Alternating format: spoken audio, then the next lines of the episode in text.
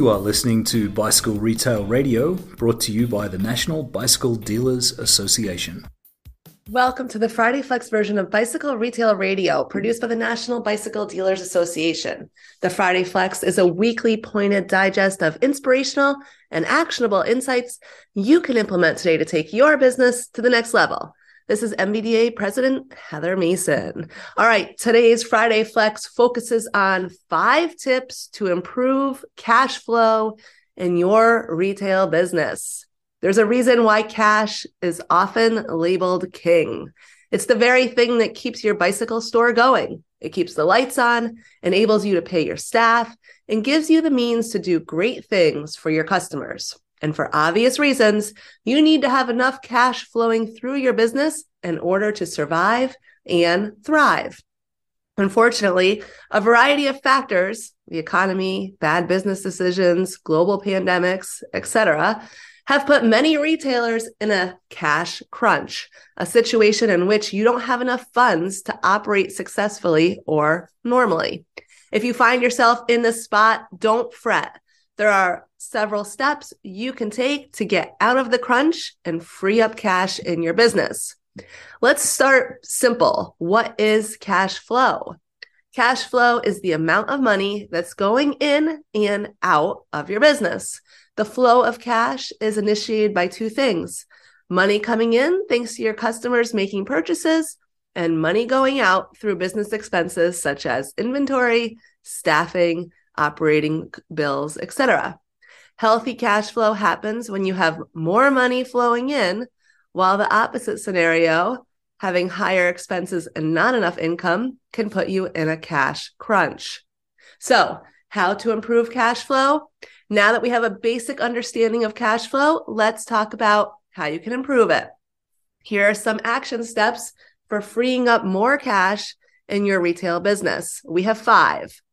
Number 1. Implement smarter inventory practices. Many retailers have their cash tied up in inventory, which is why the number 1 thing that you can do to improve cash flow is to ensure that you're stocking the right products and selling them at a healthy profit. If you end up with excess stock, you should take immediate action steps to think about moving that excess stock. So, some tips to move excess inventory. Excess inventory is the number 1 place where retailers lose steam and money. So first, see what you have in stock.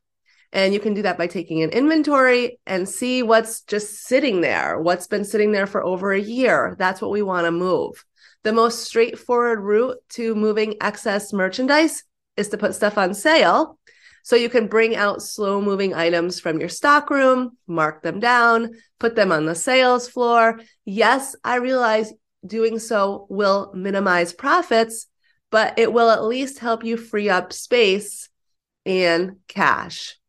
Some other tips to move excess inventory without putting stuff on sale is you can bundle items with other products.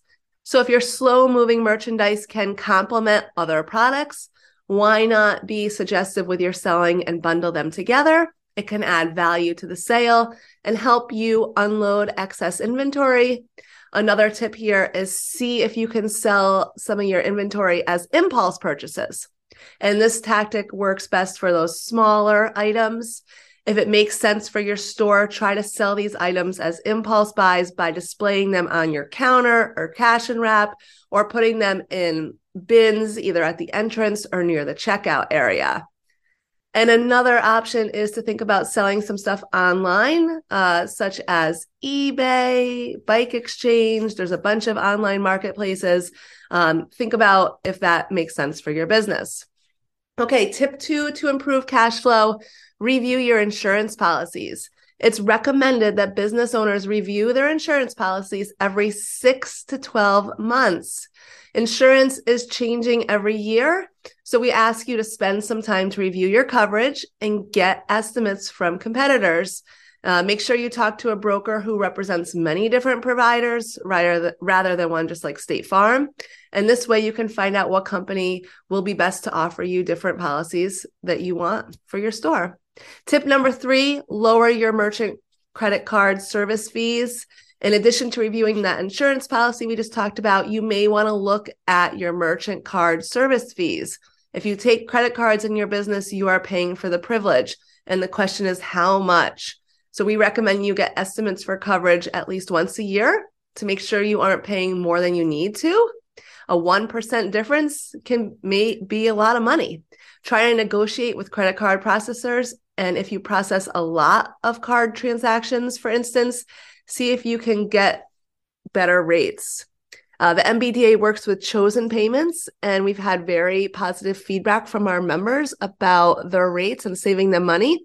You can find a link to Chosen on the MBDA website. Tip number 4 to improving cash flow, look at all your expenses, cut back on costs, and maybe even reduce your operating hours. Any fixed or variable expenses that are not contributing to actual cash sales and profits should be eliminated with vigor. And tip 5, have a cash reserve. Always have a backup plan in the event of a cash crunch situation. A good rule of thumb is to leave yourself at least 2 months worth of expenses to work with in the event of a slow month. Without this cash reserve, things could spell disaster. So bottom line, cash crunch or not, you should always be on the lookout for ways to free up funds in your business. Hopefully the pointers above that I just said today gave a few ideas on where to look and how to get that cash flowing back in your business.